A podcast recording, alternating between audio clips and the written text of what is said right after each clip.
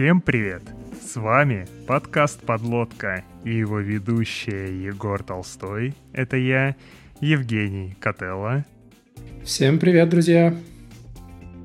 И на самом деле все, потому что ни Стас, ни Катя не пришли. Катя все еще живет в стиле Digital Nomad. Стас уехал плавать на лодке в Карелию, поэтому мы с Женей продолжаем отдуваться за весь подкаст. И перед тем, как мы перейдем к теме сегодняшнего выпуска, я хочу сделать очень-очень-очень важную штуку, сказать спасибо нашим патронам. Тем из них, кто находится на специальном тире и чьи имена мы произносим в выпуске. Это Иван Крамаренко, Андрей Михайлов, Юрий Каракосов, Петр Потяшин, Александр Каиш. Ребят, спасибо за то, что нас поддерживаете, вы классная. Побольше пишите в чатик на дне, мы очень любим с вами общаться общаться, слушайте нас. Короче, вы — это кайф, а кайф — это вы. Все. Теперь, теперь можно переходить к теме выпуска. Сегодня мы будем говорить про Stack Overflow. И про то, как вообще работает сайт, и про то, кто такие модераторы и что они там делают, про то, как Stack Overflow пользоваться с точки зрения пользователя. Короче говоря, рассмотрим вообще все и чтобы с этим разобраться, мы решили позвать модератора российского Stack Overflow Андрея Апанасика. Андрей, привет! Всем привет! А, собственно, помимо того, помимо работы на Stack Overflow, Андрей фанат геймдева, а, самопровозглашенный император DTF, много пишет про разработку игр, индустрию, игры в целом, короче говоря, много чем классным занимается. Но, Андрей, расскажи вообще еще немного о себе. Там, не знаю, прогаешь что ты на чем? Ну, игры — это на Unity и C-Sharp.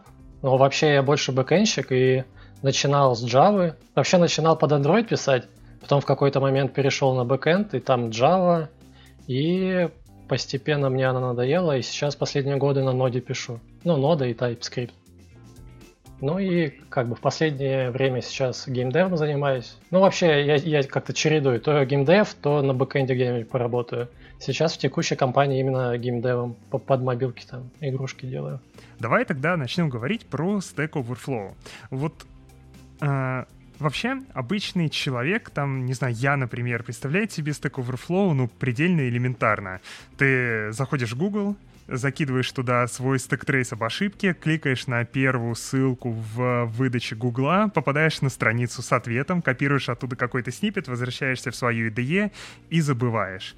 Но вообще Stack Overflow — это же гораздо больше, чем просто странички вопросов с ответами. Можешь рассказать вообще, как Stack Overflow работает, на какие там подсистемы внутри себя разбит, вот по какому принципу вся вот эта экосистема строится?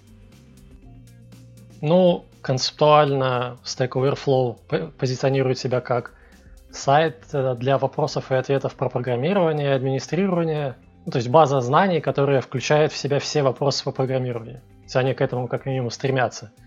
Ну, под капотом для новичков, в принципе, да, это сайт, где он может найти вопрос, ответ на свой вопрос, но именно в плане того, что там есть, механик, э, вот эта вся гейм, геймификация и прочее, там очень много всего наворочено. И многие не знают, в принципе, даже те, кто постоянно сидят на Stack Overflow, у, у каждого, ну, во-первых, Stack Overflow это всего лишь один из сайтов, а их там множество. То есть изначально появился только Stack Overflow, но в какой-то момент компания поняла, что концепцию это, в принципе, можно расширить и на другие тематики. И там взять, если популярные сайты сервер Fold, Android-энтузиасты, там и прочее, прочее. Там Workplace, про авиацию, там больше сотни сейчас различных сайтов на, раз, на разные тематики. И, в принципе, каждый участник может предложить свой сайт. У них есть отдельный сайт Area 51, и каждый участник может предложить сайт, составить список базовых каких-то вопросов, и люди голосуют. Если там определенное число людей проголосует за это дело, то там начинается след- следующая стадия ну, голосования. И, в принципе, само сообщество решает, нужен этот новый, новое сообщество или нет. Ну, это вот, если так, в общем. Но интересная вещь то, что многие люди, которые приходят на эти сайты, они даже не знают, что за сайтом есть еще один сайт. То есть у, у каждого сообщества есть основной сайт и есть мета-сайт. И вот на мета-сайте обсуждают вопросы именно про сообщество само. То есть на Stack Overflow на основном сайте обсуждают там программирование и прочее, на мете обсуждают именно сам Stack Overflow, то есть там правила какие. Ну и да, кстати, это очень важная, интересная такая деталь, то, что многие, есть общие правила, есть код of где закреплены вот там не оскорбляй и вот это вот все, но правила, которые касаются контента, их, ну, многие эти правила и решения по ним может принимать само сообщество. То есть, например, очень многим участникам не нравились вопросы домашки. Это когда там студенты или кто-нибудь приходит, спрашивает прям вопрос, ну, прям по сути копирует, как ему преподаватель дал, э, дал этот вопрос. Я так делал. Ну и вот, и а сообщество обычно такое негативно воспринимает, начинаются комментарии из разряда где твои попытки решения, что ты пробовал, в чем конкретно у тебя проблема. Ну и вот такие вопросы называются вопросами-домашками. И в какой-то момент сообщество решило, что нужно добавить дополнительную причину закрытия для таких вопросов. Там вообще система как работает? На, каждый вопрос и могут участники голосовать. И они там выбирают список причин для закрытия. То есть там автопик, слишком обширная тема, и, и, вот, и часть этих причин э, могут добавить сами сообщ... Э, само сообщество. И вот на мете было такое обсуждение, и люди решили, давайте добавим эту причину. Ну и там появилась эта причина. На, на русском Stack Overflow тоже эта причина, кстати, есть. Правда, на английском Stack Overflow в какой-то момент ее убрали, потому что все-таки решили, что не очень дружественно к новичкам это. Ну, человек приходит с проблемой, он, в принципе, обычно человек не читает правила. И вот он задает вопрос, и опа, там сразу прибегают люди, закрывают вопрос, он даже не понимает, что не так. Вот, а на русском Stack Overflow до сих пор живет. Ну, скорее всего, потому что у нас участников не так много, и люди не успевают по-быстрому закрыть вопрос просто. А на чем вообще Stack Overflow сейчас зарабатывает? Потому что это же такая вроде бы целиком комьюнити-дривен штука, реклама, я там... Ну, я помню, реклама вакансий там вроде бы есть. Ну, там есть вакансии, я, правда, не уверен, что оно им намного много приносит. Самое большое, что было, это раунды инвестиций. Я уже не знаю, вот последняя это какая там C, D или E уже раунд был. Сколько они там уже поднимали. А так, инкам у них идет очень большой с рекламы. То есть всем гостевым юзерам показывается всегда реклама. Там, ну, они там не чистятся этим, но все равно. Потом раньше можно было, компания могла за какую-то сумму уникальную иконку на теге. Например, Google этим воспользовался. Если посмотреть тег Android, там иконка Android. Вот за это компании платят. Плюс сейчас, в последнее время, ну, последние годы, они очень ориентируются уже на Enterprise, и у них появилась э, Stack Overflow Teams, который... То есть это, это тот же Stack Overflow, но для, для закрытый, для компаний. И, в принципе, там, ну, я, не знаю, они хвастались уже сотни, если не тысячи компаний пользуются. Ну и платишь там за каждое место. По-моему, в Slack тоже примерно то же самое. И вот они сейчас в июле поднимали новый раунд инвестиций. Ну и насколько я помню, они вот примерно это и пичили. То, что вот Teams у них э, растет, они profitable, прибыль растет, и, и вот получили сейчас недавно деньги. Ну и так я понимаю, скорее всего, они больше туда будут сейчас э, направлены, именно на enterprise и корпоративный сегмент. Ну, потому что это стабильный доход. Там, если они на крючок кого-нибудь возьмут, вряд ли человек так просто потом слезет. Плюс-минус можно как-то планировать бюджет, исходя из этого, и, ну и прочее. Да, поделюсь сразу своим опытом, что я успел поиспользовать Stack Overflow for Teams, когда работал в Авито мы его туда затащили как попытку создать внутреннюю базу знаний, но в итоге у нас так и не получилось каким-то образом а, так органично встроить его в процессы, чтобы там действительно появлялись какие-то ценные, классные вопросы, и люди на них приходили и отвечали. У нас там была такая проблема курицы и яйца, что он пустой, чтобы там появились какие-то полезные вещи, надо вложить очень много времени, а людей, замотивированных вложить кучу времени, сюда не было. Поэтому в итоге тогда люди перестали заходить, и он, насколько я сейчас знаю, уже не используется в команде. Но там проблема-то на самом деле, ну, ты, если ты хочешь создать базу знаний, да, вот что тебе надо? Ну, в принципе, вопросы, ну ок. Ты можешь вопрос какие-то базовые вещи запихать, но скорее всего, тебе нужна какая-нибудь перелинковка с документацией. А там этого нету. И вот эта проблема. А, кстати, у них одно время было, была инициатива, я не помню, как она называется, но тоже на, на Stack Overflow они ее запустили изначально. Система именно создания документации. И за это тоже можно было репутацию получать. Да, да, я видел и даже редактировал когда-то такие статьи про ios библиотеки, помню, помню. Ну, там и вот началось. Они это заанонсили, оно появилось, люди начали копипастить это все до эти статьи, чтобы себе рейтинг набить. В итоге, ну, а кто потом в этом копаться будет, чтобы это в нормальный вид привести? Ну и в итоге оно загнулось и закрыли уже потом. Ну вот мы как раз и решали проблему того, что у нас э, в Авито было много разных источников документации. Там где-то Confluence, где-то ребята поднимали там просто отдельный свой какой-то движок с документацией, где-то Google Доки, где-то что-то еще, где-то там, не знаю, треды в Slack. И как раз была идея, что Stack Overflow может служить таким разводящей штукой по вот этим ссылкам. Но, короче, не пошло.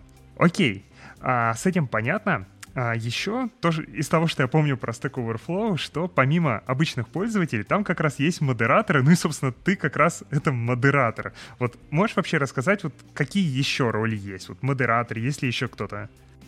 А, возможно, кстати, раз не закончили тему с компанией, стоит рассказать именно про, про интернациональные mm-hmm. сайты, как они появились.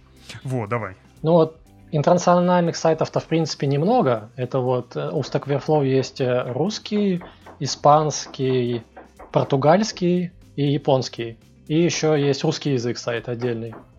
И ну, большая часть этих сайтов появилась вот через Array 51, люди прогоняли инициативу, но Stack Overflow на русском у него отдельная история. Раньше был хэш-код и база, ну, я не помню, база знаний или как она называлась. Вот Николай Чебановский со своим напарником это все дело создал еще лет в 2010, по-моему, они запустились. И вот из этого потом появился такой флоу. То есть они долго это развивали, там очень много юзеров было. В какой-то момент, ну, как обычно бывает, после многих лет начал, ну, появился там у них конфликт у основателей, непонятно, куда дальше проект вести. И Николай начал писать, ну, он писал создателям Хабра и в Stack Overflow писал со, тем, ну, кто владеет хабром, их вообще это не заинтересовало. Ну и они, кстати, через месяц после этого тостер выкатили. А Stack Overflow в первый раз не заинтересовались, потом через какое-то время Николай опять им написал, они заинтересовались. И суть была такая, что они вроде как согласны, но если он перейдет к ним в команду работать. Ну, потому что он все это знает, всю комьюнити, и вот он в итоге согласился, он стал сотрудником Stack Overflow, и они всю базу хэш-кода перевели в Stack Overflow. Ну и там, конечно, не все вопросы перешли, там те, которые по формату не проходили и прочее. То есть, ну, у Stack Overflow вообще отдельная история. Так, ну, а дальше про, моди- про модерацию, если. Угу. Ну, модератор, в принципе, часть модераторских инструментов есть уже у пользователей.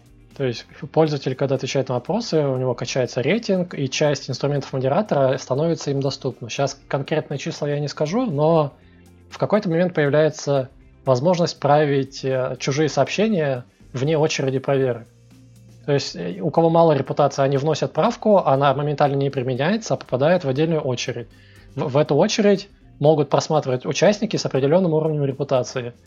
И если, там, я не помню, 4 или 5 человек примут эту правку, то она уже применяется на сайте. Ну вот. То же самое касается закрытия вопросов. Это, а, а, когда кто-то голосует, этот вопрос попадает в очередь, участники э, голосуют, там большинство голосует за открытие, за закрытие, его закрывают. Потом его можно попробовать переоткрыть. Какой-то участник может э, попробовать переоткрыть и опять попадает в очередь, и другие участники уже смотрят, нужно его переоткрывать или нет. Ну и в принципе система автоматически сама иногда в очередь кидает вопросы, если они, если а, автоматика считает, что они некачественные, для этого тоже отдельная очередь есть. То есть вот даже не надо быть в принципе модератором, чтобы часть каких-то действий модераторских совершать.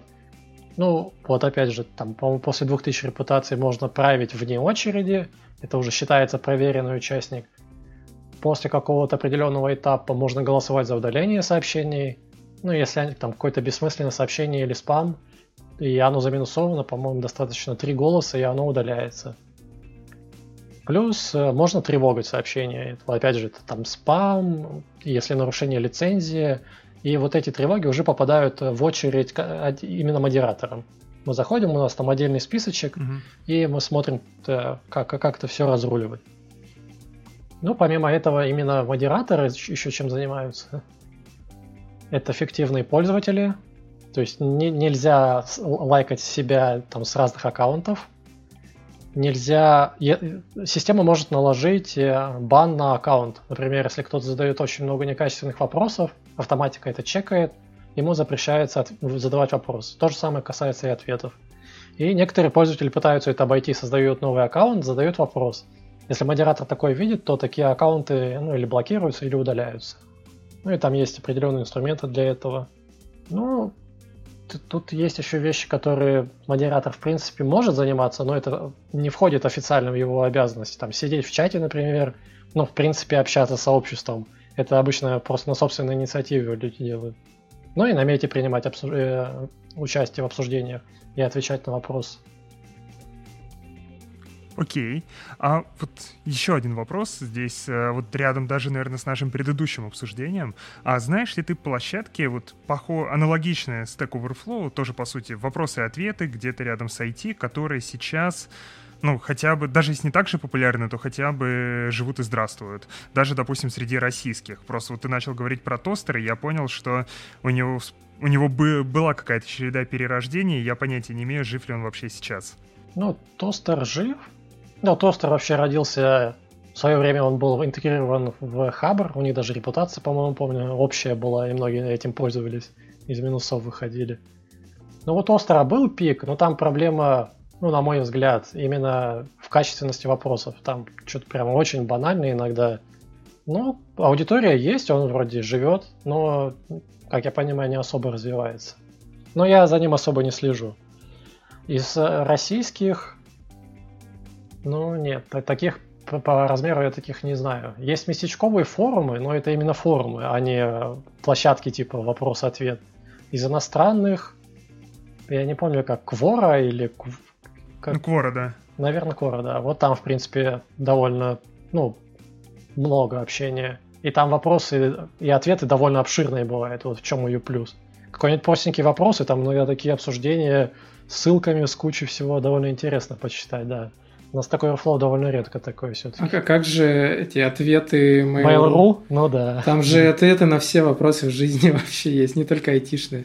Ну и, кстати, если говорить про иностранные, то действительно Reddit еще плюс-минус э, может отрабатывать такую функцию. То есть, да, вопросы же там тоже появляются. Но это все-таки форум, то есть там люди именно общаются. На Stack Overflow там прям политика такая, что нет никакого общения. Там вплоть до того, что вот есть, есть вопрос, есть ответ, под ним есть комментарий, ну и рекомендация такая, что после получения ответа, там, когда автор вопроса галочка помечает, что вот ответ ему подошел, рекомендация удалять все комментарии мол, этот там информационный шум, он типа не нужен. Жесть. Да, ну, сам, с этим много споров. Ну и по этой же части там рекомендации вырезать из всех сообщений там, спасибо, пожалуйста, до свидания. Ну, оно как бы не относится к вопросу как таковому. Ну, тоже у нас на Stack Overflow много споров из-за этого было, надо ли вырезать, не надо. В какой-то момент даже автоматику сделали, которая это вырезает сама. Или это комментариев касалось. А, да, система, которая комментарии. То есть можно поставить плюсик, новички этого не знают, они обычно в комментарии пишут спасибо за ответ. Ну, им потом указывают, если ответ вам помог, поставьте галочку. Они ставят, но комментарий остается. И вот потом был бот, который автоматически такие комментарии вырезал. Там тоже интересно из-за этой ситуации всплывали то, что вырезает он регуляркой, на вхождение там спасибо и прочего, а иногда бывает комментарий очень полезный, прям здоровый такой комментарий с ссылками, а в нем где-то там спасибо или пожалуйста упомина... ну, есть. И регулярка его сносила. Да, но из-за этого негодовали некоторые пользователи. Блин, забавно, забавно. А, в последнее время, ну, опять же, замечаю за собой, в, в этом выпуске вообще я про все говорю субъективно, а, замечаю за собой, что чаще всего про Stack Overflow я вспоминаю, когда вижу какие-то скандалы вокруг него. Здесь там уволили модератора, а здесь там затерли ответ кого-то из меньшинств, что-то еще. Вообще, можешь рассказать, что, блин, вообще происходит со Stack Overflow, со всеми этими скандалами? Что там за крупные истории сейчас в процессе? Самая главная проблема Stack Overflow в том, что они не смогли э, справиться с ростом.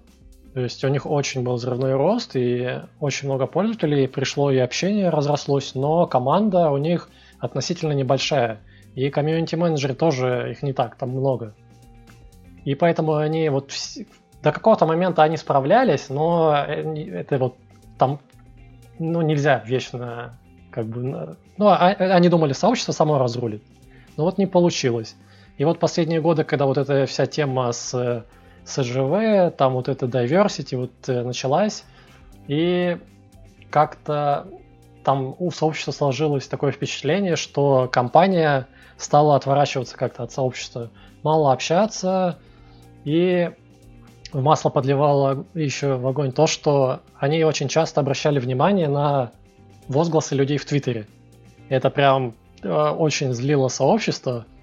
И вот из недавнего, ну как из недавнего, в том году, наверное, как раз на теме местоимений, какая-то какой, какая-то участница в Твиттере пожаловалась на то, что там буквально на Stack Overflow был ответ, и там пример класса, и, и класс Гай, парень. И женщина начала негодовать, что это сексизм, вноси, начала вносить вправки в это сообщение. Ну, да я не помню, на что она там поправила, но что-то нейтральное. Пускай будет it, я не знаю, или they, это не важно. И в таких спорах обычно компания принимала сторону именно человека, вот этого, которого якобы обиди, обижают вот это. И это очень многим не нравилось. Ну, потому что, во-первых, Stack Overflow, ну что это? Это о программировании. Там неважно, какой у тебя пол, неважно, какой у тебя там гендер. Там, в принципе-то, вот, ну, а, обычно и нету такого, там, он, она, и, а, ну, то есть ответ, ты, вы, ну, в принципе, проблемы как таковой особо нету. То есть, может быть, кого-то когда-то там задело или кого-то обидело что-то, но это не массовый характер имеет. А политика компании, ну, такое, как будто это прям очень большая проблема. Ну, возможно, я не знаю, это связано с тем, какая ориентация у основателя э, Stack Overflow, ну, с польский гей, как бы, возможно, с этим связано, то есть он как-то свои интересы пытался продвинуть, не знаю. Но там, кстати, на эту тему тоже странные споры были насчет этого. Насчет Трампа его пост тоже был. Вот, Твиттер, СЖВ и э, из последних скандалов, это вот как раз э, скандал с Моникой. Там вообще интересная ситуация, потому что, ну, Моника была одна, один, одним из модераторов на Workplace на сообществе. Она занимается, ну, она писатель, пишет э, рассказы, художественную литературу, и она принципиально не использует вот э, прямые местоимения. То есть она использует там they, например, как, э, ну, чтобы нейтрально было. И после общения в модераторском чате часть модерат, причем это модераторов некоторых задело, ну, я, правда, не могу шарить эту инфу, но вроде как это уже публичное. Но суть в том, что кого-то это обидело из модераторов, и решили, что она пытается обойти использование местоимений вот таким образом. Там, когда уже после этого of Conduct обновили, была рекомендация такая, что ну, то есть, если ты обращаешься к человеку, ну, пишешь про него он, а тебе участник указывает, что, мол, нет, я идентифицирую себя как она, но ты продолжаешь использовать он, то это могло, в принципе, послужить причиной даже бана. Вот вплоть до такого. И вот ее действия были расценены как попытка обойти правила. То есть там просят использовать он, а она пишет they. И с нее, ее, с нее сняли должность модератора. Очень многим это не понравилось. И на мете там даже пост есть. После этого модераторы с других подсайтов начали слагать себе полномочия. Там 40 или 50 модераторов в сумме с себя полномочия сложили. И проблема-то была в том, что ну, да неважно, какая там причина, по какой ее сняли, важно то, что э, сама компания сделала это в обход собственных правил. У них есть э, регламент, по которому снимают модератора, и вот они сделали это в обход этого регламента. Вот это самая большая их ошибка была. И, ну, да, вот это было когда? Это было прошлой осенью. Я довольно долго потом брожения были, негодование, люди начали аватарки ставить, писать там сообщения мол, что-то мы за Монику и прочее, прочее. Появилась даже отдельная страничка на GoFundMe, где Моника потом стала собирать деньги на адвоката. Там то ли 10, то ли 20 тысяч баксов собрала. И в какой-то момент Stack Overflow с ней уже напрямую связалась. И, ну, они пришли к какому-то согласию, но непонятно, правда, что, потому что, ну, типа, не разглашается, поэтому непонятно, к какому они там согласию пришли. Но со- сообщество очень сильно подгорело с этого в свое время. Так и какие местоимения сейчас надо использовать? Потому что да, это же правда, типа, идеальный вариант. Я вот сейчас работаю в международной компании, меня тоже все время бьют по рукам и напоминают, что, типа, братишка, привыкай да использовать, это проще. Но они, на самом деле, компания сама в лужу с этим села, потому что использовать надо то местоимение, которое тебя попросят. То есть, если я хочу, если я напишу, там, обращайтесь ко мне, ко мне как там, к вертолетику, они должны использовать это. Если нет, то значит они меня обидели, и я могу пожаловаться. Но вообще, да, если ты в принципе пишешь и не уверен, лучше использовать they. Это не будет сочтено как бы за обиду или за ошибку. Раньше, до того, как пошли, поменялось руководство, пошли вот эти сильные скандалы, как вообще компания коммуницировала с модераторами? Учитывались ли раньше их мнения? Проверялись ли об них такие решения? То есть эта проблема, она всегда была в такой в структуре управления? Или это вот что-то, что появилось вот только сейчас там с изменением оргструктуры? Ну, компания вроде пытается с модераторами что-то обсуждать, но вопросы вот связанные с местоимением, изменение кодов контакт, изменение... Там, кстати, лицензию поменяли была третья версия, стала четвертая версия, и они задним числом поменяли, никого не спросив. Там тоже скандальчик из-за этого был. Ну и да, они многие вещи раньше обсуждали с сообществом, но, скорее всего, потому что сообщество слишком большое, и уже невозможно общаться на мете, там миллионы участников. Они многие вопросы уже решали сами, а потом постфактум ставили сообщество. Просто, вероятно, а, раньше их решение шло рука об руку с тем, что хотело бы сообщество. Поэтому негодования не было. А как только интересы стали, ну, перестали совпадать, вот тогда сообщество начало негодовать по этому поводу. Но вот после вот этого всего, вот недавних событий, компания вроде как в лучшую сторону пошла. Ну, сложно сказать, ну, сейчас пока нормально. А в чем это выражается? Ну, во-первых, они регламент э, снятия модераторов переработали. И я уже один раз под это даже попал. Ну, то есть на меня пожаловался пользователь, что я там, что я там глумлюсь или принижаю его. Ну, и там, а проблема в том, что у нас русский Stack Overflow, у них в компании никто по-русски не говорит, он через переводчик это переводит. То есть если я пишу в комментарии, у меня был комментарий, слепо, э, глухой да не услышит. Ну, то есть фразеологизм такой, это как бы не оскорбление, просто человек не понимает критику, не принимает. Ну, вообще довольно глумливо звучит. Та, там контекст надо понимать просто всех комментариев. Okay. А модератор мне пишет э, на английском, ой, ну, сотрудник компании пишет перевод, как, как он это перевел, и там лемур или как-то так, короче. Вот переводчик его перевел. Я сначала вообще не, не понял, к чему это, потом, ну, сам посмотрел, а, да, понятно. Ну, да. То есть вот они регламент переработали, вроде как сейчас пытаются ему следовать. И пытаются сейчас, ну да, с сообществом обсуждать или с модераторами. Из недавнего они организовали как-то консульство. Консульство модераторов, это вот из тех, там, сотен модераторов выбрали 10-15, которые как раз принимают обсуждения по каким-то вопросам. Они там созваниваются, именно обсуждают. Ну, вроде в правильном направлении сейчас идут. А, кстати, сейчас пока мы сильно далеко не ускакали, мы тут э, минут пять назад, по-моему, обсуждали вопросы про там спасибо и все остальное. Тут сейчас коллективным разумом вспомнили, и я прогуглил, пока были все эти крутые истории про э, скандалы и все остальное, что сейчас же вроде с июня как раз-таки этого года тестируется фича э, Thanks, что вроде как появятся какие-то реакции под постами, что можно там эти, типа там руки сложены, это, как это, в эмодзи спасибо, или там, типа, похлопать можно, что-то в таком Ну духе. да, они это выкатили. По-моему, только на Stack Overflow и, и в Teams выкатили. Ну, такая mm-hmm. сомнительная себе штука. Ну, непонятно зачем вообще. Ну, сделали и сделали. Ну, то есть сообщество ну, так, да, сообщество так и восприняло. Да, непонятно совсем. Ну, то есть у них инициатива была какая, чтобы пользователи могли как-то показать свои эмоции в отношении вопроса или ответа, помог им или нет. Но для этого уже есть система голосования, а если ответ помог, есть галочка. Ну и зачем навешивать вот эти дополнительные штуки, непонятно. Там даже модераторы в шутку начали тро- троллить и само это сообщение потом этими эмодзи закидывать. Мне кажется, это все история про типа эмпатию и всякое тому подобное, что есть курс на то, что людям нужно э, как бы иметь возможность эмоционально выразить. То есть не просто сухо поставить галочку «мне помогло», а еще сказать, что я вот прям благодарен.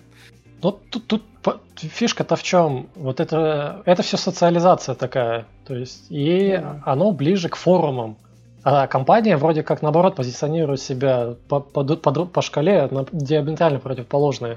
То есть не форум, нет общения. То есть сухо, есть вопрос, есть ответ, и желательно без всякого такого общения. И вот когда такое выкатывают, что-то как-то очень странно, это ну, непонятно зачем. А насколько вообще вот эти скандалы действительно повлияли на тех же модераторов или пользователей? Там были, ну, было ли заметно, допустим, что много модераторов ушло и вообще забило? Или так пошумело, пошумело, улеглось? То есть так ли это ли было важно? Ну, на некоторых сайтах после того, как модераторы снялись, снялись вообще не осталось модераторов. То есть вплоть до такого было, по-моему, на Workplace, Workplace как раз. Ну, несколько таких сайтов было, да, там вообще модераторов не осталось. А выборы, когда проводят, их не могут моментально провести. Выборы всегда за какой-то период времени его объявляют, потом собирают вопросы на мете, это там неделя, потом неделя или сколько-то занимает стадия первая, стадия голосования. Если не, реш... не решено, кто победил, вторая стадия, то есть это недели.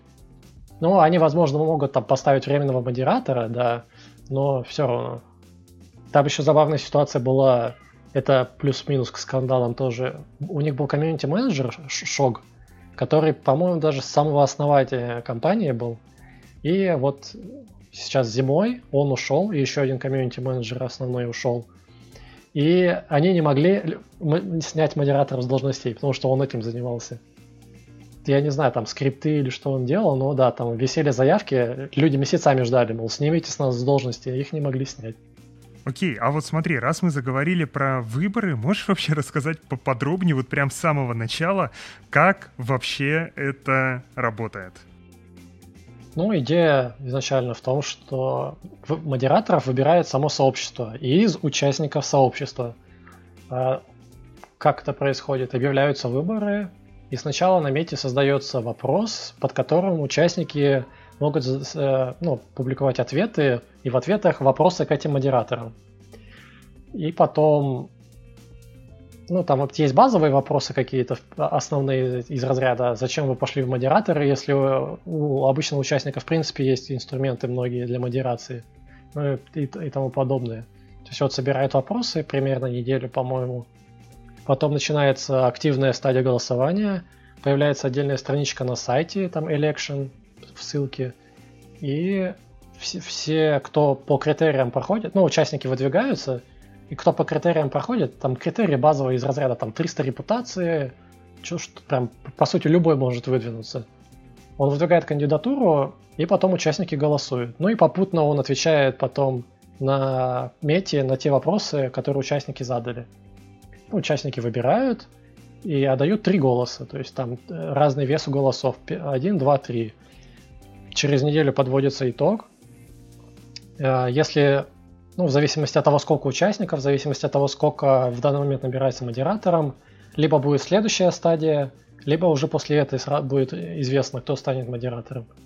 Ну и, соответственно, если вторая стадия, там опять голосование, и вот потом уже выбирается.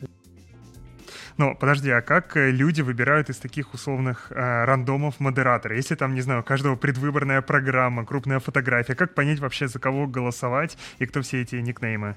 Ну, там э, вот на странице голосования каждый модератор о себе кратко рассказывает, там буквально несколько строчек. Ну, э, это обычно все равно ни о чем не говорит, потому что ну, люди знают этих модераторов. Там обычно люди, у которых уже много репутации, они много светились в вопросах. И у кого мало репутации, они никогда не проходили следующие раунды. Ну, это довольно забавно, что, что люди очень сильно на репу смотрят. То есть там может быть участник, который очень много правок внес, очень много в очереди разгребал вопросы, но при этом почти не отвечал. То есть он именно модерацией занимался. Но, скорее всего, он никогда нормально голосов не наберет, потому что, ну, вон у него циферки маленькие. Ну, это так психология у людей работает. Окей, и получается, на сколько времени модераторы выбирают? Да бессрочно. А, то есть пока тебя не сместят за неправильное местоимение, будешь, ну, будешь или, модератором? или пока не сместят, или как я, когда не захочешь уйти. Там сейчас, кстати, на, рус- на русском Stack Overflow сейчас новый выбор, потому что я ухожу. О, а почему уходишь?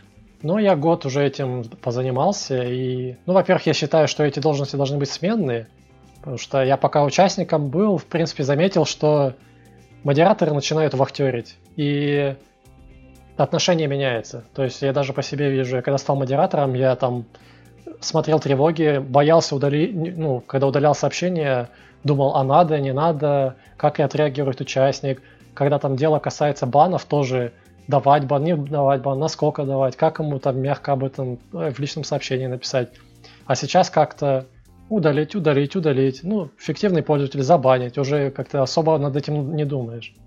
И вот было такое, что там удалил сообщение или забанил кого-нибудь, а потом ночью лежишь и ворочаешься, такой, блин, а вот не стоило, наверное. Не, ну такого не бывает. Потому что, что если дело касается банов, у нас у модераторов есть свой отдельный чатик. И мы обсуждаем, если там непонятная ситуация. В случае с фиктивными пользователями там обычно э, все очень очевидно. Это э, накручивает, у нас есть инструменты, чтобы понять, накручивает он репу или нет там по IP-шникам инфа есть, так что обычно все довольно однозначно. Но да, бывают ситуации. Как раз одна такая ситуация и стала в свое время причиной ухода многих пользователей со Stack Overflow на русском. Я тогда еще не, не был модератором. Там была ситуация то, что двух пользователей посчитали, э, ну, то есть это один пользователь по двумя аккаунтами сидел. Модераторы так посчитали. Они его удалили, пользователь стал жаловаться, что нет, это мы разные пользователи. Ну, модераторы говорят, что нет, вот у нас есть вроде как доказательства. И там еще фишка-то в чем? Модератор подпишет соглашение, и он не может шарить скрины, там, информацию айпишников. То есть он там видит какие-то пересечения, он может сказать, вот у вас есть пересечение там по IP, но он не может вот наглядно эту иллюстрацию скинуть, потому что нарушение соглашения будет. И тут начинается проблема, что если участники перестают верить модераторам, то модератор уже никак не докажет, что он прав. То есть ему, ему уже не верят, а доказательства он предъявить не может. Вот примерно тако, такое и случилось в тот момент. Это года два назад было. И как результат, часть участников э, а, создала отдельный сайт, вообще чат на отдельном сайте, стала там общаться. И некоторые участники ушли с сайта, то есть вот если посмотреть топ-1 юзер по рейтингу на Stack Overflow на русском, он больше не отвечает. Он после той ситуации вообще с сайта ушел. Некоторые участники удалили аккаунт вообще намертво. В принципе, там были люди больше 20 тысяч рейтинга, просто удалили аккаунт после этого. Кстати, вот пока мы говорим тоже о русском Stack Overflow, еще один вопрос. А вот зачем нужен русский Stack Overflow в мире, когда есть э, не русский Stack Overflow? Ну, типа, где больше людей, больше база. Самый базовый всегда этот вопрос задают, зачем мне нужен русский Stack Overflow. Но факт в том, что очень много людей, студентов и, и вот молодых программистов, которые не особо шарят, в принципе, в английском. Ну, для нас это может показаться странно, но вот такая ситуация, да. И для них, в принципе, Stack Overflow на русском это единственный выход. Но с другой стороны, они, возможно, они ищут вопрос на русском, и им выдается Stack Overflow на русском. И они даже, кстати, не знают, что есть там Stack Overflow на английском, в принципе. То есть, если спросить у нынешних э, там сеньор, сеньоров, например, они, они, наоборот, не слышали по-русски Stack Overflow. А кто тогда там отвечает на вопросы? То есть я понял, кто приходит задавать, но если, собственно, опытные ребята не, не знают о нем, то отвечает-то кто? Только ты? Не, ну вот опытные, которые хотят помочь другим, и отвечают.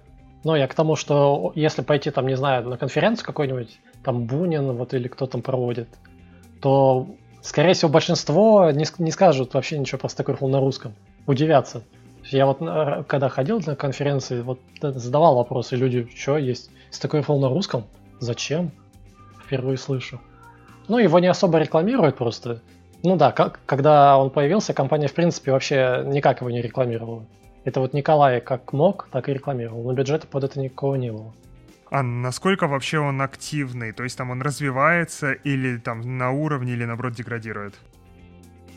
В целом на уровне, ну, количество вопросов в день вроде как растет. Ну, тут фишка-то в чем? Надо смотреть на качество, и качество вроде как хромает. То есть там вот эти как раз домашки, как, как это сделать, я ничего не делал, помогите мне, решите за меня, мне там перевести C++, там, не знаю, на Python, и вот такие вопросы. Но, не знаю, на мой взгляд, вроде как меньше активность стала. То есть я, я сейчас сам, сам лично вообще больше не отвечаю. Потому что не вижу интересных для себя вопросов. Там вот, а на базовые уже как-то, ну, нет смысла отвечать. А есть ли какая-то движуха помимо онлайна? Вернее так, была ли до ковида какая-то движуха помимо онлайна, где там, не знаю, всех модераторов собирали вместе, говорили им что-то со сцены, футболки раздавали, вот всякое такое? Среди участников или модераторов? Не, модера... ну, модераторов, наверное. Не, модераторы лично никогда такого не было. Ну, то есть, если по собственной только инициативе. Я вот когда на DevGam в Беларусь летал, тогда встречался с одним из модераторов, там посидели, пообщались. А так, ну, со стороны компании нет. Есть сходки, которые иногда организовал, организовал Николай, там раз в два, в три года, наверное, не знаю, там в Питере, в Москве было. Ну и вот в том году или два года назад э, в Москве я сходку организовывал, например. Там тоже человек 15 где-то пришло, посидели, пообщались, довольно интересно было. Ну и там всякие мерч дают. В последний раз, правда, футболки не выдавали, а предыдущие футболки еще выдавали. Окей, звучит клево. Смотри, ты уже частично рассказал про то, какими конкретно активностями ты как э, модератор занимаешься, а можешь вот прям рассказать, вот не знаю, про свою там последнюю неделю, допустим, на Stack Overflow. Вот сколько у тебя времени уходило и что конкретно вот ты делал каждый день? Ну, я, во-первых, не сижу целыми днями, там, не модерирую. Я с утра, когда пока завтракаю, то есть читаю все ленты, ну, что там за ночь скопилось, и параллельно вот смотрю очередь проверок, что да как. Самые простые какие-то тревоги я сразу разруливаю, то, что посложнее, возможно, там на обед оставлю. Если какие-то вообще спорные вопросы, то в чате э, с модераторами там вопрос задам. Ну и они тоже не сидят постоянно, поэтому я вопрос задал, они там когда появятся, ответят, может быть.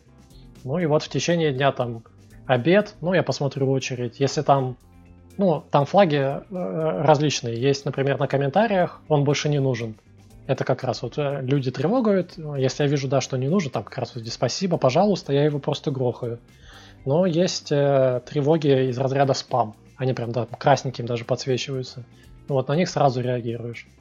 Это, ну, обычно либо ссылки, реклама чего-то, либо там вот сейчас в последнее время один участник зачастил, на, на его сообщение как раз эту тревогу сейчас ставят. Он задает вопросы по C-Sharp, по Adonet, и на одном аккаунте у него автоматическая блокировка, но не может задавать вопросы, потому что они некачественные у него. И он создает каждый день по несколько новых учеток и создает вопросы новые под ними. Мы ему писали модераторским сообщением, мол, не надо так делать, нарушение правил. Поправьте прошлые вопросы, тогда с вас бан снимут. Но нет, он все равно пытается, пытается. И вот участники тревогают его сообщение как спам. Ну, во-первых, чтобы привлечь внимание наше, и во-вторых, по-моему, если очень много тревог вот таких э, будет разрулено модератором положительно, то система автоматически бан навесит. Ну, я не знаю, не проверял. Я обычно просто грохаю сразу этот аккаунт, потому что он правила нарушает. Ну вот, то есть вот на такие тревоги сразу я реагирую. Ну и вот в течение дня, как говорю, вне работы там. А за обедом, за ужином могу посмотреть очередь, в принципе, хватает. Ну и плюс, если кто-то на мете вопросы задает, если это какой-то вопрос, на который могут другие участники ответить, то, ну, обычно, ну, оставляю на потом. Если никто не ответит, тогда уже я отвечу. Ну, там бывают иногда вопросы именно по правилам. Вот на такое обычно модератор отвечает. Вот с какими сложными кейсами ты сам как модератор сталкивался? Помимо тех, что там уже упоминал. Самые сложные кейсы — это не связанные как таковые именно с тревогами там, или с банами. Это именно с какими-то темами, которые вызвали неоднозначную реакцию сообщества. Например, был вопрос, что вы используете к, собеседнику, ты или вы? И вот там очень жаркий спор разгорелся, вплоть до того, что некоторые люди начали обзывать других некультурными только потому, что они используют ты и так далее и тому подобное. Ну, в интернете, в принципе, нормально ты использовать. И большинство людей нормально к этому относятся. Если только с большой буквы Т. Ну вот, а некоторые прям очень загрелись, мол, вы, вы ко мне обращаетесь на «ты», это неуважение. Некоторые писали прям, там были ну, участники есть за 40 лет и старше, вот они писали, это неуважение ко мне, я вас старше, вплоть до такого доходило. Да, это вот один из последних скандальчиков был. До этого вот тема с домашками как раз была. Вот у нас была причина домашнее задание, и провели анализ, и решили, что давайте-ка мы грохнем эту причину. Мы ее убрали на месяц, там была некоторые метрики, аналитика по всему этому. И, ну и в итоге сообщество решило, нет, давайте мы вернем. Как раз большинство, многие вот старые участники были за то, чтобы ее вернуть. Ну там есть на самом деле проблема, вот, это как раз вот вахтерство. То есть люди почему-то забывают, какими они сами были, когда начинали.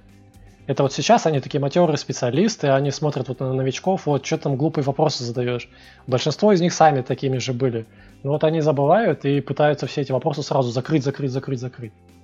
И оказалось бы, ну что плохого вот в вопросе, в вопросах с плавающей, ну, вычисления с плавающей запятой? Как бы, ну, довольно такая тема. Почему у меня там, ну, я сравниваю два флота, почему у меня равно, ну, они не равны, хотя вроде равно. Вопрос на самом деле ну, такой, если углубиться в него, довольно сложный, но нет, пытаются закрывать. Вот. Это, в принципе, старая проблема, она никуда никогда не денется. И вот модераторам приходится их как-то разруливать. Была еще ситуация... Вообще есть мода на некоторых сайтах проводить...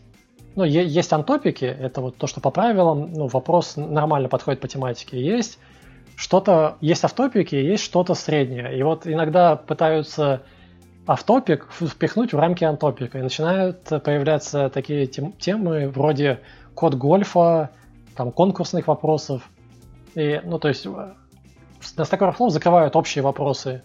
Например, как мне оптимизировать алгоритм? Как мне сделать это быстро? На него ну, сложно дать объективный ответ, если ты не, не поставишь какие-то критерии.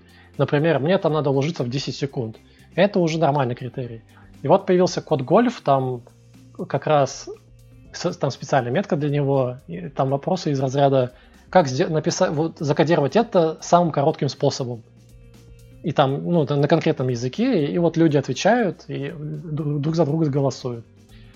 Есть тоже конкурсы, ну, и тоже из, из этой же темы. То есть в целом это такие очень обширные, широкие вопросы, на которых однозначно не ответишь, но людям интересно в этом принимать участие. Это вот такая... А, проявляют смекалку, как, на, на, отвечая на такие вопросы. Ну и вроде это в пределах правил, скажем так. Но там а, некоторые участники решили создавать вопросы, которые прям очень обширные были. Там прям было так, прям, прям в описании. На любом языке там делайте, что хотите, нарисуйте там, не знаю, елочку. То есть очень обширные правила, многие участники посчитали это неприемлемым, ну, потому что там вот есть, например, 10 участников, которые хотят такие вопросы. Они задают, один, ну, человек, который там основной задает вопрос, остальные отвечают, они друг друга лайкают, другие участники на это смотрят, они, например, в этой технологии не шарят, и, скорее всего, у них какая-то зависть. Ну, вот как так? Они, по сути, накручивают друг другу рейтинг. И вот э, эта ситуация до сих пор не разрулилась. Так так и живем с этим. Я вот слушаю все эти истории, понимаю, что, блин, как же, наверное, интересно было бы посмотреть так чуть-чуть со стороны на это сообщество и какие-нибудь там, не знаю, исследования провести, бумаги пописать. Кто-то вообще занимался изучением, не знаю, динамики сообщества Stack Overflow, потому что это же прям классное отражение того, что происходит и в большом обществе, только вот в таком замкнутом мирке. Если кто-то и занимался, то он об этом не рассказывал. Но я знаю, что один из других модераторов прям сильно увлекается психологией, и он вроде как пытается это анализировать, но тоже он это для себя делает, так, по фану. Ну, он не профессионал в этом деле. Stack Overflow пытается, но там все довольно однобоко, и Блин, ну у них очень как-то все странно. Я у них часто спрашиваю, они, они проводят какой-то эксперимент, например, вот в очереди проверок э, надо 5 человек. Если 5 человек примут одно решение, там, закрыть вопрос, он будет закрыт. На английском Stack Overflow они снизили до трех. И вот они объявили об этом. Я потом спрашиваю, ну вот вы, вы сделали это решение, э, выкатили это все дело, проходит месяц, ну какие у вас метрики, что в итоге? Ну, мы метрик не снимали. Ну, вот как бы не, непонятно тогда, зачем это проводилось. То есть, как, как это должно делаться? У тебя есть какая-то гипотеза, ты ее проверяешь, выкатываешь, возможно, не на всех юзеров, там АБ-тест какой-то проводишь, сравниваешь ожидания, и вот это вот, и, ну, и делаешь какие-то выводы. Они очень часто, ну вот мы думаем, нам кажется, что здесь проблема, давайте-ка мы это выкатим, ну, может помогло, может нет, ну, пускай с этим и живем. Там вот очень много таких спорных решений было. Э, там одно из таких, они решили, что новичков притесняют ну, на, на самом деле там есть такая проблема, но то есть приходит новичок, задает вопрос, вахтер приходит и вот, там со вышины своего опыта зачем такие глупые вопросы задаешь? То есть прям буквально некоторые такие комментарии люди и писали. Или в Google посылают, ну что, ты не можешь загуглить? Это, кстати, тоже против правил посылать в Google. Ну и вот, в итоге они потом выкатили фичу, ну, у нового участника под ответ, ну, там э, в ответе есть блок с информацией об участнике, и там появилась иконка «Новый участник». Ты на него наводишь, и там написано «Это новый участник, там будете с ним полегче». Ну и вот, а, тоже они это потом, как я понял, не особо анализировали. Ну, скорее всего, это положительно сыграло. Хотя многие с этого триггерились, мол, и так видно, что новый участник, у него нет, нет репутации, зачем нам еще об этом напоминать? То есть, возможно, ты даже хуже сделал. То есть, если человек обозлен, то, как, возможно, это его еще больше обозлил после этого. Были ли какие-то случаи формата карточного домика с такими там, не знаю, многоступенчатыми интригами, твой голос покупается, обязательно вот здесь, короче, поддержи меня, я поддержу тебя в этом вопросе, или до такого не доходит? Ну, я в комментариях иногда такое встречаю, когда два человека дали ответ на вопрос, и один приходит к другому, мол, и, и пишет, я плюсанул твой ответ, ты же понимаешь, что это значит? Мол, иди плюсани мой тоже. Но там особо много-то не поплюсуешь. Я числа конкретно сейчас не знаю, а я они, скорее всего, плавающие в зависимости от того, какой у тебя вклад. Но автоматика откатывает накрутки сама. Я почему-то представил другие интриги, где во все треды по Java приходит пользователь с ником etolstoy666 и пишет, что Kotlin лучше, а потом приходит 4000 подписчиков и ставит плюс. Ну, там на самом деле были такие штуки, только я не помню, какие там языки были, ну, там, по-моему, Java и C-Sharp. И там кто-то вот, э, то ли C-Sharp побежал там треды под Java минусовать, то ли обратно. Ну да, бывает такое. Могу себе представить C-Sharpиста, да, который Java пытается закопать. Не могу представить себе C-Sharpиста. Э, неплохо. Окей. А, тогда вот такой, наверное, вопрос. Почему вот те люди, кто нас сейчас слушает, должны вот взять и поставить себе цель самим попробовать стать модераторами? Вот что они из этого могут получить? Почему это клево? Да, не надо этим заниматься. То есть вы с этого вообще, в принципе, ничего не получаете. Много агрессии, много тапков вас полетит за это. Потому что если люди довольны, они довольны. Если человек недоволен, он кучу грязи в вашу сторону ну, выльет. И если вы к этому не готовы, то лучше вообще сюда не суваться. То есть бенефитов с этого ну, вообще никакого нет. То есть если сравнивать именно с... Когда ты отвечаешь на вопросы, ты, у тебя есть рейтинг. Вот плюсы этого рейтинга есть. По крайней... Сейчас, например, HR на это смотрят. А вот модератор, ну, не знаю, скажи там HR, ну я модератор с такой флонткой, ну окей. Как, бы, как таковых бенефитов вообще нет. Это чисто для себя как штука такая. Сейчас ты говоришь, HR смотрят, а типа есть какие-то кейсы там, когда это реально кому-то помогло? Ну, мне HR иногда пишут, мол, вот у вас там дофига рейтинга по метке Android, а нам как раз Android разработчик нужен. То есть было такое пару раз. Хотя я на Android уже лет пять профессионально не пишу. То есть вот я то, что тогда пана отвечал, когда этим занимался, до, до сих пор пишу. У вас много ответов по метке Java. Не хотите JavaScript заниматься у нас, да? Классика. Ну, кстати, да, ча- частенько путают Java и JavaScript. То есть вот я пишу там, я, у меня сейчас, я Java не упоминаю, я пишу, я, у меня в описании там резюме Node.js, JavaScript, TypeScript. И мне пишут там, нам нужен человек на Java, шестую. Да, спасибо, не надо. Но вот, а ты ради чего в итоге шел? Ну, вообще, э, тут идея та же самая, из... почему я в принципе отвечаю на Stack Overflow. Э, это одни и те же корни. То есть я когда в принципе вкатывался в IT и в программирование, там 10 сколько там лет назад, я очень много сам задавал вопросов, пользовался всяким open source, и вот то, что я отвечаю на чужие вопросы, это своего рода ответочка, дань. Мол, вот я тогда это потреблял, сейчас я отдаю в сообщество. И модерация, в принципе, вот ради этого тоже. То есть свой вклад в это все.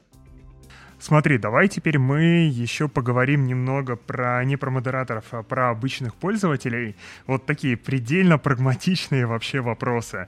Вот Женя там еще до выпуска поделился, что у него репутации ноль, он туда заходит только читать. Вот, допустим, Женя завтра просыпается и понимает, что все, пора, короче, тоже сообществу что-то отдать. Вот как Женя максимально быстро прокачать свой рейтинг? Потому что на самом деле Женя хочет не сообществу отдавать, а чтобы HR его звали на JavaScript разрабатывать. Это на каком? Абсолютно. На английском Stack Overflow? Да, я умею чуть-чуть. Но... Или что, или, Егор, ты про русский говоришь? Ну, там на самом деле отличается, да, русский от английского. А давай там и там поговорим. Ну, на английском, как я уже сказал, проблема в том, что если ты отвечаешь по какой-то популярной метке, там Java, JavaScript, ну, вот, вот такие, то там очень большая конкуренция. Там буквально прилетает вопрос, 5 минут уже ответ. И, а, и тебе надо с этими людьми конкурировать. То есть вот, что, сидеть там постоянно эту ленту, что ли, мониторить, ну, такое себе занятие. Многие как делают? Они выбирают какую-то метку специализированную. То есть, если это Java, то, например, ну что там в Java? Если Android, там Retrofit, например, метку взять, ну вот, там уже меньше людей. Там, метку Kubernetes взять. Там как бы все, дофига народу, ну меньше, чем просто по Java там на, на Java, Netty взять, там, в принципе, уже, уже меньше, намного конкуренции, и там реально можно поднять репутацию. Но тут сразу минус. Людей меньше, конкуренция меньше, плюсов меньше. То есть плюс-то ты получишь, но довольно мало. Если говорить про Stack Overflow на русском, то очень заходит вопрос ассоциации. Это когда берут английский вопрос и ответ – переводят на русский, и все. И они довольно много плюсиков собирают. В принципе, такой неплохой способ э, себе поднять репутацию. Сейчас как бы с этим уже поменьше, но в свое время там можно было там, по 50 плюсов получить. То есть это плюс 500 репутации сразу, грубо говоря. Что там еще такого по, по методам? Ну, в конкурсах участвовать. В код гольфе, да, там, в принципе, можно, можно довольно много репутации получить. Там по 40-50 плюсов даже на, с такой фрол на русском бывает. На английском-то там вообще сотни иногда. Там это все единственное упирается в то, что не помню, 200, по- по-моему, ежедневный кап, ты можешь максимум 200 репутаций получить. Дальше просто не идет репа. Вот единственное. А смотри, помимо репутации же есть еще история с бейджиками. Как оно вообще, насколько хорошо работает? Ну, некоторые бейджики, в принципе, довольно фаново получать. Там есть довольно интересные из разряда выви... там, если, если заминусованный вопрос, ответь на него, и потом этот вопрос должен заплюсовать. Там вот такие челленджевые. Ну, как, как в играх. Сложная ачивка, и вот тем интереснее ее получить. Есть ачивки, ну, просто на получение количество плюсов на ответе вопроса. Там, получил 10 плюсиков, у тебя сразу там бронзовый баджик. Получил 25 плюсиков, серебряный баджик. Если 100 плюсов, все, это золотой баджик. Есть баджи по каждой метке. То есть, если ты отвечаешь под Java, и у тебя больше 40 ответов или 20 и больше 100 рейтинга уже по ним, ну не рейтинга, а голосов положительных на твоих ответах, тебе дают серебряный баджик именно по метке. И вот са- самое такое заманчивое, это золотая, золотой баджик по какой-то метке. Там тысяча, по-моему, голосов надо, чтобы на твоих ответах было, и 100 ответов. И это, в принципе, типа, вот, круто, красиво, но тот, у кого есть золотой баджик по метке, он может в одиночку закрывать вопрос. Там, не, по-моему, как дубликаты, может еще по каким-то причинам, но как минимум точно по дубли, как дубликаты может. Ну, то есть обычно участники, когда голосуют за закрытие, оно попадает в очередь, и там 5 других должны проголосовать. Но если у тебя есть золотой баджик, ты можешь как дубликат закрыть сразу же. Все такая преференция. Ну, есть баджики такие из разряда там я не робот, это вот надо побывать на физическом каком-то мероприятии, то есть вот на сходку сходил, где был один из представителей компании, он тебе потом выдаст баджик я, я не робот. Есть баджики, которые, ну вот модераторские, побыть там модератором сколько там, год, или побыть модератором во время, пока еще сайт был в, в статусе беты. А, да, кстати, вот я не сказал. Когда на Area 51 продвигают сайт, и когда создают новое сообщество после этого, оно в статусе беты. И ну, вот в статусе беты там нет выборов модератора. Модератор назначает компания. Вот если он год отработает так, ему тоже баджик. Ну вот относительно сайта, он крутится в бете, очень долго может крутиться в бете, пока хоть какие-то минимальные метрики не соберет, ну, не достигнет. Там я не помню, там из разряда сколько-то вопросов в день должно быть, и сколько-то юников в день должно быть, там 30 или 40. Как только достигает, его уже переводят в разряд полноценных сайтов. И вот очень, там десятки сайтов были, которые 3-5 лет и все еще в статусе боты. И вот они недавно, год назад, по-моему, с такой, ну, компания как раз все эти сайты сразу без этих метров перевела в статус э, не бета уже, потому что им надоело этим, что они там висят. А, ну по баджикам еще, сейчас, что-то еще хотел добавить. Ну, есть такие баджики, которые ну, полумодераторские. Это вот пользователи, которые достигают некоторых инструментов модерации, по ним тоже есть э, баджики. Например, сделать 50, 500 положительных правок одобренных, а, в очереди проверок сделать тысячу проверок. Там вот несколько различных очередей на закрытие, на открытие и прочее, и на каждую из них можно баджик получить. Вот тысячу проверок удачных сделаешь, тебе баджик.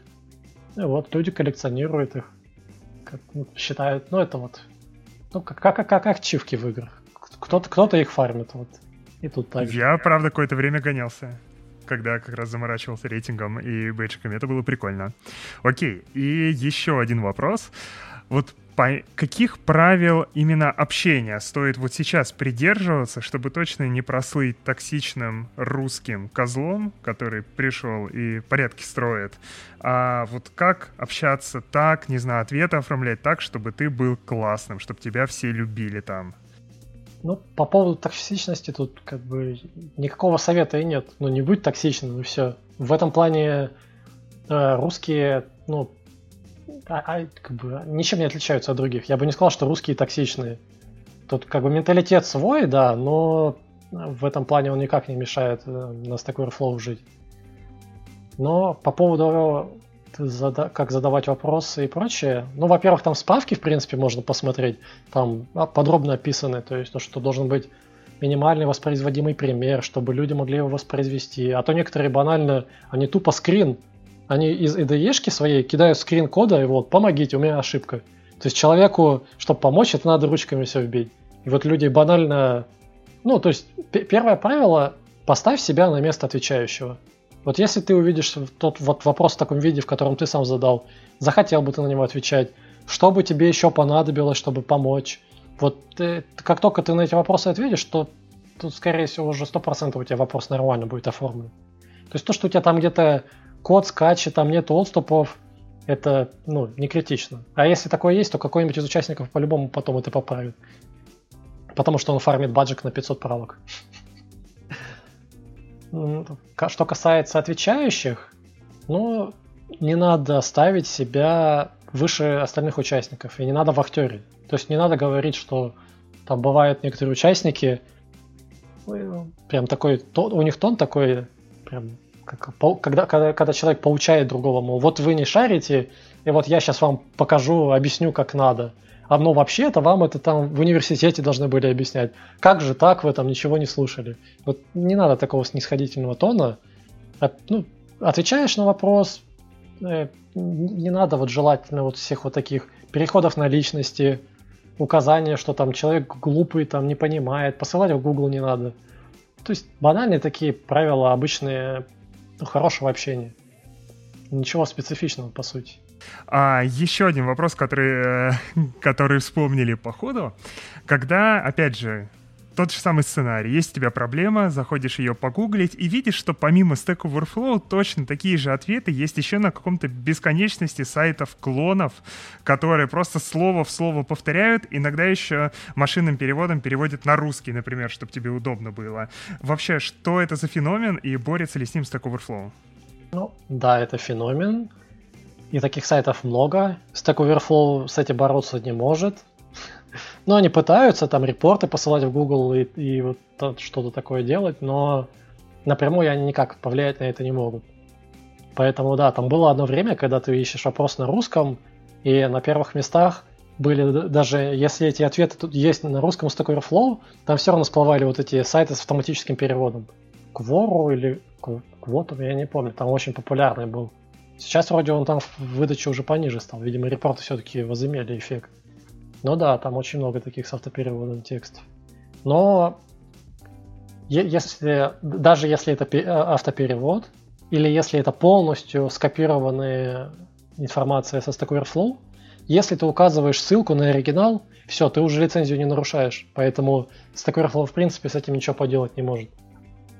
Там же открытая лицензия, это, вот это CPI, как она там называется, сокращенно, сейчас 4.0 как раз, на которую они перешли, надо указывать э, авторство, то есть ссылку на источник. Все. Как только ты указал, ты уже ничего не нарушаешь.